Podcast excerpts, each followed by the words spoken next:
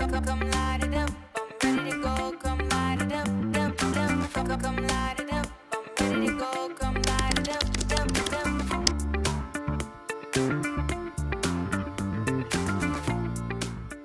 everyone. Uh, Pranay uh. I'm a partner and associate director at Boston Consulting Group. Do pretty much all my work in enterprise software, um, and I focus quite a bit on infrastructure software topics. Uh, I also globally lead our product innovation and engineering topic. So uh, it- it's this. This has been a blast. We've spent about six weeks uh, in partnership with Starburst and Red Hat uh, in actually thinking about the future of data architecture as a topic. It's it's a pretty it was a pretty aspirational uh, piece of work, and we did our study uh, in in we sort of did three things. The first thing we did was we actually had forty uh, conversations with chief information officers, CTOs, chief data officers. Uh, just ask them about you know what's top of mind, what their pain points are, uh, uh, and get a sense of where they're moving with their data architectures. The second thing we did was we actually did a pretty big survey. So we surveyed 300 buyers of data uh, focused on North America and, and Western Europe. And then we supplemented that with a pretty large longitudinal study uh, where we took a look at where we took a look at um, you know uh, uh, both install data. We took a look at uh, market data as well as did a bunch of economic teardown to get a sense of uh, uh, data economics. And look, we, we, we've published our findings and happy for you to actually go read those findings. Uh, and it's hard to do justice to six weeks of study in about 10 minutes of time. But uh, we wanted to basically uh, leave you with five key messages. So the first finding is that the data volume and complexity continues to grow. Again, shouldn't be a surprise to anybody on this call uh, that uh, data volume is continuing to go up. Uh, but what's interesting is the finding in number two, which is that the architectural complexity for these customers have gone up as well. So, um, you know, we have some data to show you how uh, a lot of these customers have actually seen massive architectural sprawl and how that's impacting how they're actually managing uh, data. Uh, obviously, put all of that together, it's creating a lot of pain points for customers. Uh, uh, again, we, we have some survey data that we want to share with you on the pain points that customers are experiencing uh, because of this architectural and cost complexity. And then, you know, if you think about how the costs are growing, uh, you know, they're they're sort of growing out of control. So, you know, by our estimates, they're growing at about 13% every year. And, you know, we're really at a tipping point where something has to change in the way enterprise customers are, are, are approaching their enterprise architecture um, uh, uh, if, if they want to get complexity under control. And then lastly, uh, you know, what we found out was that, you know, data meshes or distributed data architectures or federated data architectures, there are many names for this. Um, I think it does solve some problems uh, that these customers are facing, but we are in very, very early days, and uh, there's a lot of wood to chop still. So with that, let's actually let's actually dig into these trends one by one. So uh, if we move to the next slide, you know what's interesting is what's interesting is again shouldn't be a surprise to anybody on this call, but if you take a look at 2021, we generated about 84 zettabytes of data and that is, is projected to grow to about 150 zettabytes of data in 2024. Now, there are three very interesting points here. The first is that if you take a look at all that data that is generated, only about six to 7% of that data is actually even stored. And then when you double click into the data that is stored, what's interesting is that roughly about you know 80 to 90% of that is unstructured 10 to 20% is structured. And the growth modality is mostly on the cloud and it's mostly on the edge. So if anything you know on premise is sort of flat to going down most of the growth is actually projected to be on the cloud and edge. And then the last very interesting point is that more than half of the half of this data more than 50% of this data is actually dark data. So, you know, enterprises actually don't use this data at all to create any type of business value. Now, all this to say that the architecture of the future has to support the scale, the growth, and the complexity of modality of this data. So that's our finding number one. So if you go to the next page, the next thing we said is okay, like how are enterprises actually approaching managing this data? Now, what you see in front of you is, is a graph. The x-axis is basically the, the years, uh, it, you know, going from 2000 to, to, uh, to 2020. And the y-axis is the number of unique data vendors that are observed in those, in those enterprises. And what's interesting to see is, uh, is, is, you know, about 10 years ago, the total number of unique data vendors observed in enterprise customers was roughly about 50 that number has tripled to 150 in, uh, in, in 2021. And, and again, what's interesting to see is if you take a look at where that proliferation is coming from, not all categories are created equal. There are some categories like AI, machine learning, and analytics processing that have actually seen massive proliferation. And then there's certain other categories like relational databases where basically a lot of customers have coalesced around the same sort of set of, of, of commercial vendors. Now, what's also interesting is that how are customers actually utilizing these vendors? What we see, at least in, in, in some of the more sophisticated customers, is a lot of them have actually created multiple parallel stacks. Uh, uh, and they're trying to sort of manage their AI and analytics through, through this complete vendor sprawl, through a spider web of brittle uh, you know, uh, uh, data pipelines and there are two underlying drivers of why that is. So, you know, uh, one one reason why we've seen so much vendor proliferation is in the last 10 years, there's been a massive increase in private capital that has gone into data. So, you know, uh, according to data by um, uh, according to data by PitchBook, uh, investments in data and data related startups has actually grown 30% every year in the last decade.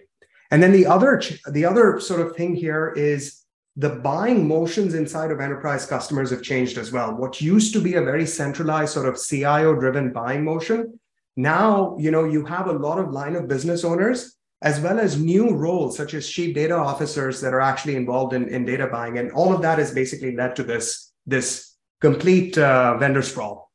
So if you go to the next slide, then okay, you know, so you have a ton of data that's growing, you have a ton of complexity.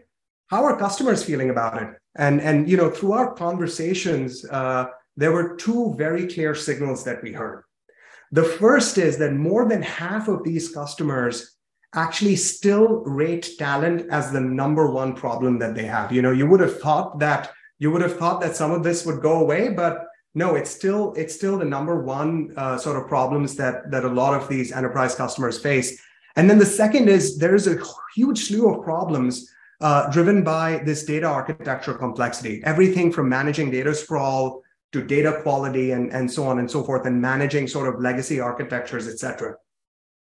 And, you know, in the backdrop of all of this, if we go to the next page, the costs are continuing to spiral out of control. So again, I, I mentioned this before, uh, you know, if you take a look at the total cost of data, that is projected to grow 13% every year. So if you do the math, you know it's it's going to double in the next like five to six years. And what's interesting is we try to take a look at data costs and try to cut it in many many different ways. The first thing is we try to see okay what part of the data lifecycle is actually causing the growth of costs? And not surprisingly the storage of data the querying of data and then the analytics and consumption are like the biggest biggest drivers there. We also try to take a look at a cost by type and location, right? You know, just just to understand, you know, where the TCO, what the core TCO drivers are. And what we found out was that cloud, which is about 12% of the total cost now, is actually is, is going to grow to about 25% in three years' time. And then the other big sort of vector of growth is the people cost. So people costs are still about more than 50% of the cost of data, and that will continue to go up in particular uh, outside services as companies look to system integrators, consulting firms to basically bridge some of the talent gaps. And if you take a step back, the story here is not about rising costs. The story really is the fact that these costs are majorly outstripping the total IT spend. Mm-hmm. And something has to give. So we think we're actually at a tipping point where customers have to dramatically rethink how they're actually approaching their data architecture to get, get a hold of this complexity and get a hold of this cost. So if you go to the next page, you know, obviously we then ask customers, okay, how are you thinking about managing uh, this data and, and how is your architecture evolving and, and so on and so forth. And, and the findings were very interesting. Still, you know, a minority of laggards, you know, roughly about 10 to 30% of, of customers actually have, have taken a fragmented or a bespoke approach. So they have uh, all these systems of record, and then they have the consumption layers that are directly talking to these systems of record. Simple architecture, but clearly uh, huge problems in scale, huge problems in data quality. The majority of, of, of the customers, you know, roughly about 60 to 70%, 60 to 80% of all customers have adopted some sort of a centralized approach where you basically have these multifarious data sources and multifarious sort of um, systems of, of record, if you will. And, you know, they're basically centralized into a data warehouse or a data lake or a data lake house. And then the consumption layer is actually built on top of that on top of that centralized uh, uh, centralized data store. Now it solves some problems of scalability, um, you know, certainly certain certain problems of data quality, but it actually requires data movement, and more importantly, it actually reduces enterprise agility because now you have to wait for the data to be staged and get ready before uh, before it's actually ready for consumption. So it's suitable for certain use cases, but not for all. Now, there's a very, very small percentage of customers that have actually adopted, you know, this. We call it federated service-oriented uh, approach to data. You know, it's it's known by many names. Some people call it data products, data meshes. There, there's a ton of sort of marketing confusion around this. Uh, the idea here, though, is very simple. You know, instead of actually moving data, you basically create data products where data is actually exchanged with other data services, just like APIs. And you know the pattern, this pattern we've actually seen multiple times before. Uh, you know, as, as a pure technologist, uh, it actually gives me a lot of joy because um, you know uh, we saw this first when procedural programs basically moved to object-oriented programs. We then saw it with the movement of you know monoliths to microservices. So the idea is actually decoupling or abstraction of some sort. And this architectural paradigm does solve a few problems. Uh, so I think the first problem it solves is the problem of um, is the problem of data movement. You know, you can now talk to one data service, and that one data service is the single source of truth. So you don't have to worry about actually moving data and then creating master data copies. You know, it actually solves that particular problem. The second problem it solves is the problem of data security. Uh, because now these data services basically control access to data. It actually gives enterprises the ability to apply zero trust principles to security, much like, much like application access. And then the third problem it solves is it actually creates a little bit more flexibility because now you have all these services that are abstracted away from one another. Uh, you know, you can actually use fit for purpose stacks. You know, you can you can you you can build one data product you can use, you can build one data product on a data warehouse. You can build another data product on, uh, you know, on, on like a, a high performance in-memory columnar database, if, if that, if that's what, what you need. So it does create a lot of architectural flexibility. Now, even though, even though uh, we've started to go down this path, it's not a panacea. It's not a silver bullet. We don't think it's actually solving every problem. There will be many instances where centralized architectures will be very practical. Uh, you know, think about like dashboarding type use cases where centralized architectures will be, will be practical and, and frankly better suited. So, and then the other challenge here is there is a ton of uh, tooling development that still needs to happen. You know, a lot of these standards, uh, a lot of these these tools are still in very very early days.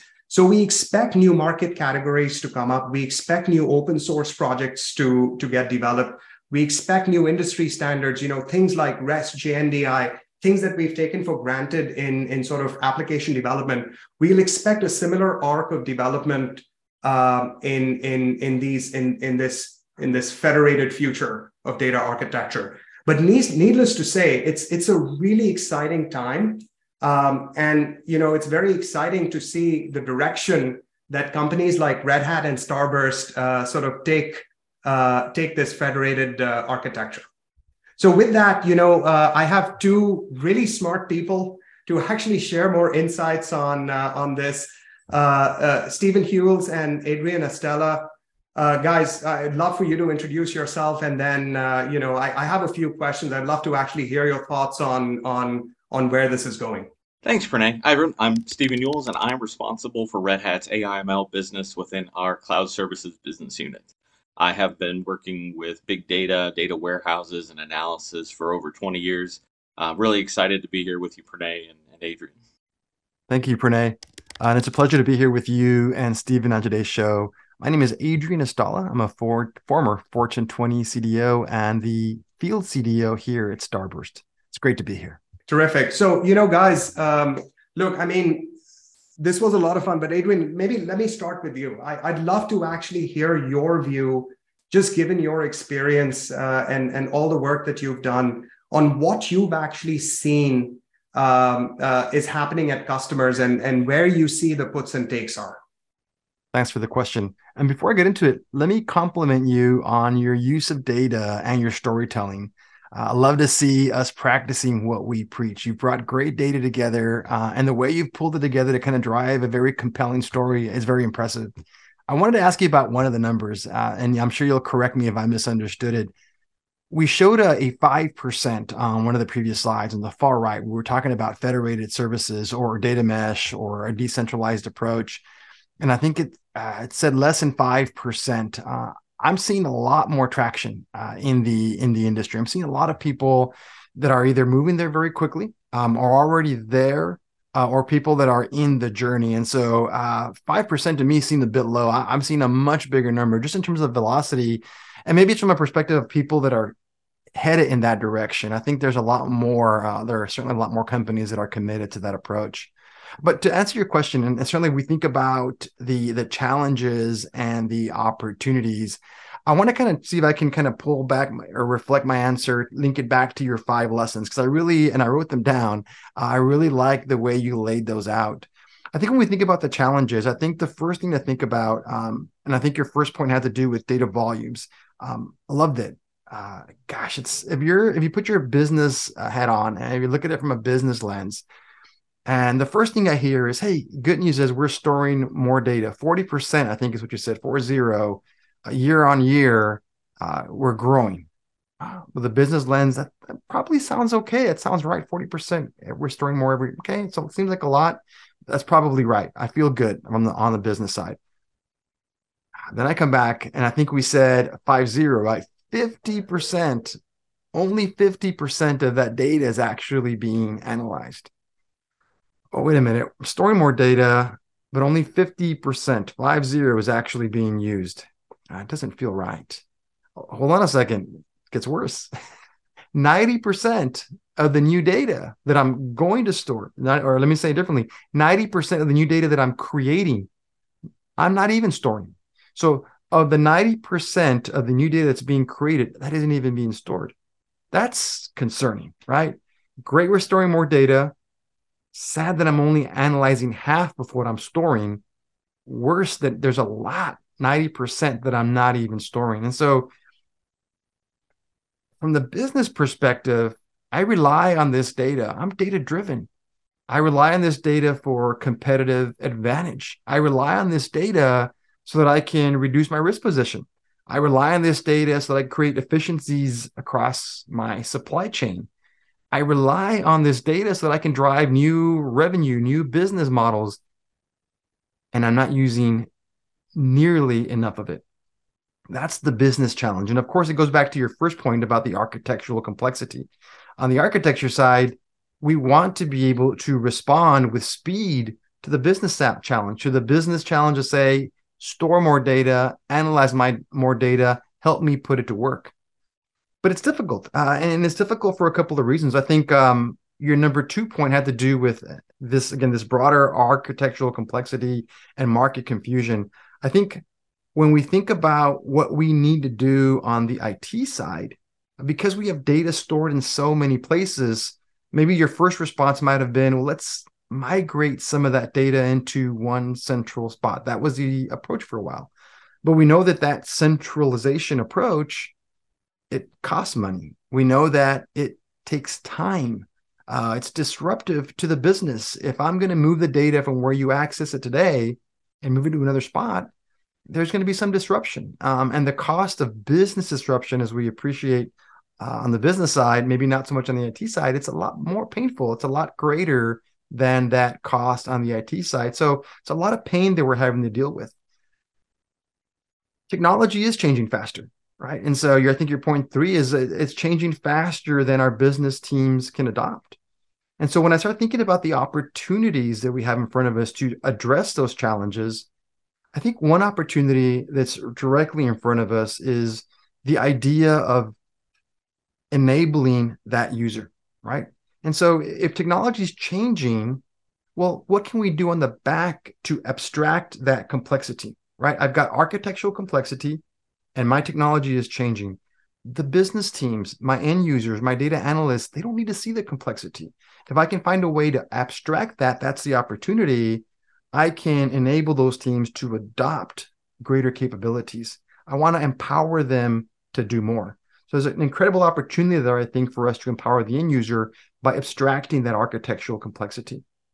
I think your number four had to do with the idea of economic shift, right? Economics are shifting and costs are headed to a tipping point. So I think the other opportunity we have is to and I'm not going to say stop migration because there are great reasons to migrate. If we're migrating to the cloud, we're, we're probably doing that for reliability. We're doing that for security. We're doing that for performance. There's great reasons to do that. But I think what we need to do um, in, in, this new lens of, of economic uncertainty or with the shift that we are currently dealing with, that tipping point that you described, where we're starting to spend so much on the operation side that maybe we don't have enough for the investment side. If we hit the reset button for a second and I, I think we have an opportunity to rethink what we're migrating. Why not accept, why not adopt that federated service model you described? Why not think, think about leveraging data where it sits? Instead of migrating everything, maybe there's some things I can leave behind. I can continue to use them for an extended period where they are today.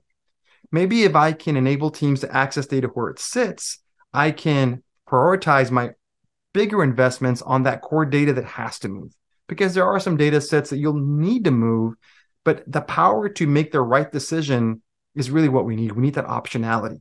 And so I think adopting or embracing that concept of a decentralized approach allows you to make smarter decisions for what you need to migrate because there's some things you might need to, but you don't have to migrate everything.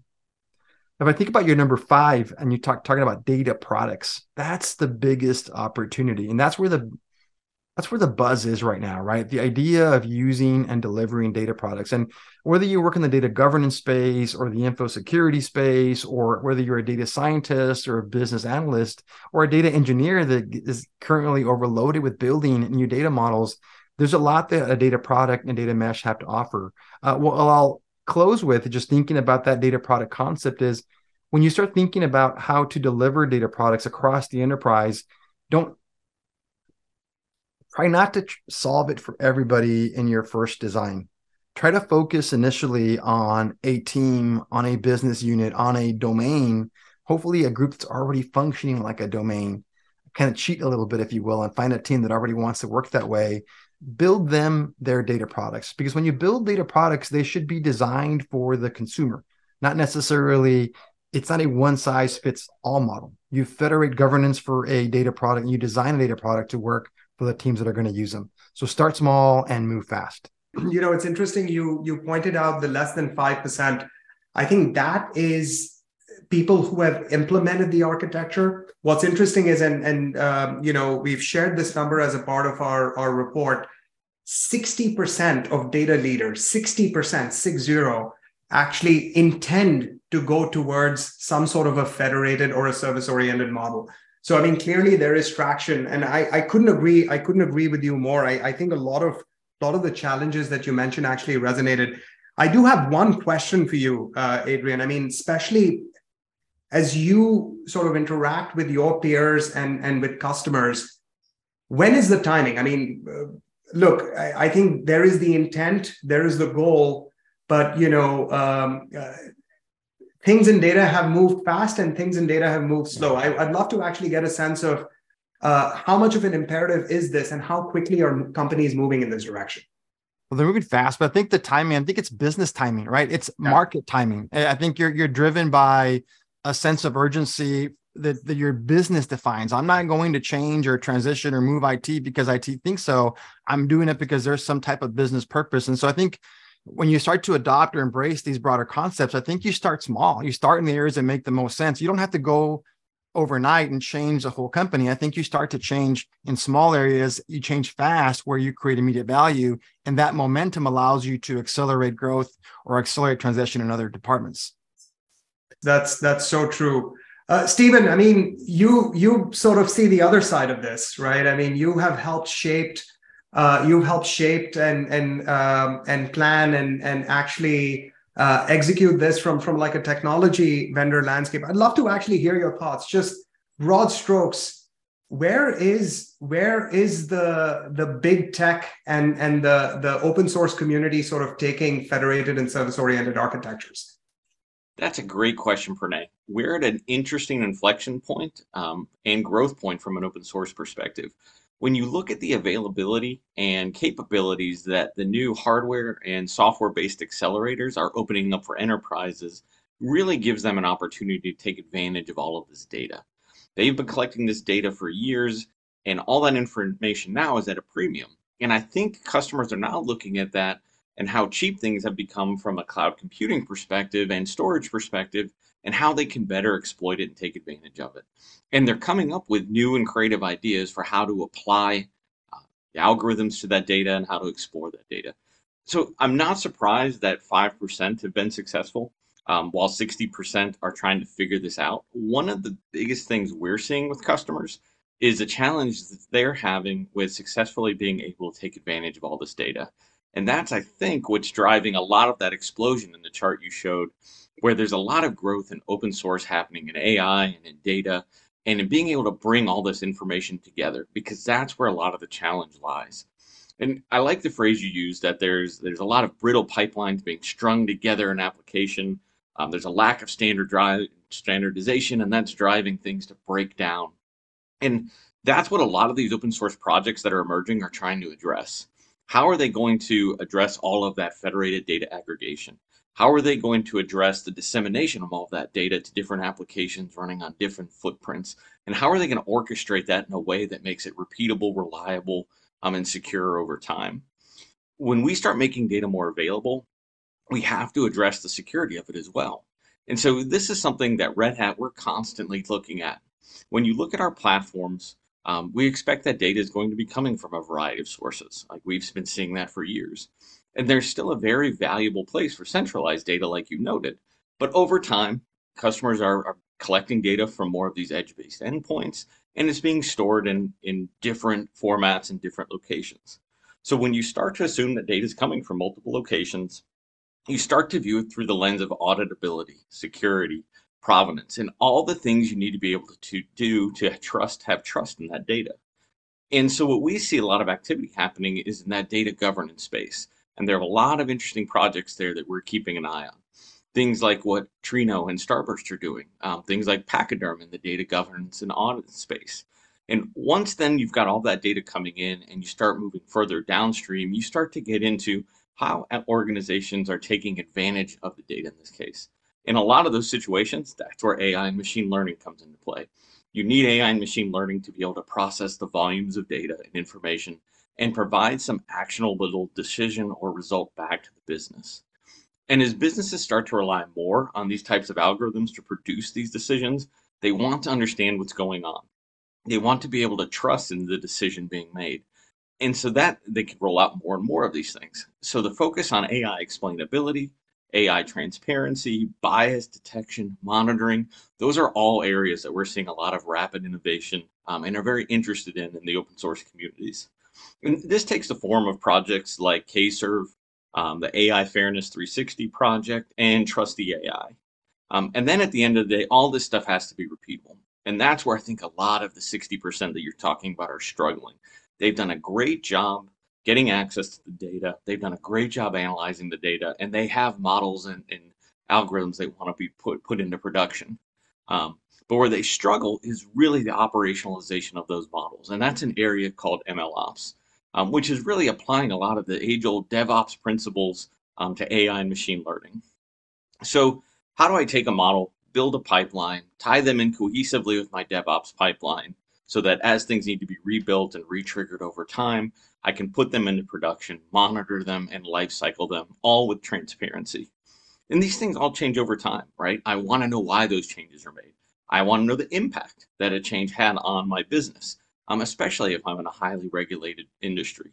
Um, and I'm still having to adhere to all these other regulations. And so again, when we look at it from Red Hat perspective, there are a lot of things that happen in there that that we expect. And while there's not necessarily exponential growth in the data center side, um, and a lot of it is happening in cloud and in the edge, we're focusing on making sure we can provide a consistent platform across all of these footprints. Um, because you noted in, in all of these shortages, right, talent is still at a premium. And being able to have consistency in the platform, whether you're developing or deploying to it, is really critical in being able to get value out of the data. And don't get me wrong, I love tinkering with data. And at the end of the day, it's all about getting value out of out of these decisions. 100% and you know it's it's it's it's very it's very interesting. Look i steve Steven i know we we've had a conversation on this. I i think open source will be at the center of of innovation. I mean we've already seen open source actually continue to grow at about 13% become a fundamentally important part of the data stack of the future. So both starburst and red hat will will actually have a very very important role to play in how um, how this this future stack shapes up. Um, let me actually actually ask a question to both of you. Uh, what is the vision? What is the vision, and what's in the pipeline? And um, you know, how are you actually helping your customers, uh, you know, move towards this future? Yeah, that is a great one. Um, I'll start now, and then I'll hand it to Adrian here. Um, I touched on some of this a little bit with my previous answer. So for Red Hat, a lot about is making sure our platforms RHEL, OpenShift, and our edge-based platforms provide all, all the core capabilities that customers are going to need when they're trying to bring together data, analyze that data, deploy models, and ultimately uh, receive some value out of that data. So that means making sure we have the ability to support all the different accelerators that are coming out, um, as well as the emerging libraries and frameworks for analyzing data. And then being able to provide consistency across the management and deployment of models and applications across the different footprints, right? Whether that be in your data center, any one of the hyperscalers, or the, the edge deployments. And then on top of that, we want to provide a lot of the core plumbing that allows all of this stuff to become operational. And I talked previously about MLOps and DevOps, right? A lot of these capabilities come out of our Red Hat uh, application services platform. And so this is how we're building and stringing things together actual plumbing for streaming data into an application, managing APIs, around deployed models or applications, um, and ultimately making that a repeatable process. In the case of our OpenShift data science project, um, how we're providing the MLOps platform to give customers the ability to deploy models, monitor models, um, and see all the explainability about those models in one place. And then we've always relied heavily on our ecosystem partners like Starburst. Um, Starburst was actually one of the first partners we engaged when we were launching OpenShift Data Science uh, almost five years ago uh, because there was a need to have an alignment between the way Starburst goes out and is able to access data across the data federation, um, multiple platforms, and what customers like the reality of where they were storing their data.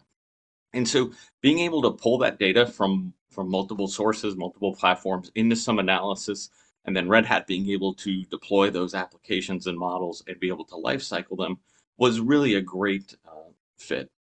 And so it's been a great partnership over time, right? We have seen this resonate across uh, customer industries like FSI, retail, and healthcare, and we're only seeing that grow. So now, right now, we're seeing a bunch of data science out in the market with Starburst as one of the integrated partners, allowing us to provide that end-to-end story for that 60% that are struggling to have a consistent platform that allows you to aggregate data and build and deploy models across the cloud and edge. So it's a really exciting time for me personally, being responsible for for OpenShift data science and working with Starburst with these customers.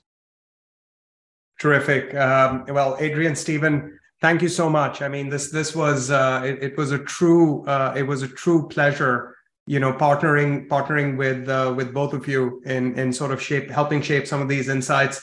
Um, you know, and and really excited for the future um, and uh, the innovation that'll come out from from both Red Hat and Starburst. Thanks for having me, Pranay. It was great working with everyone here. This is a fantastic study. Awesome. Thank you.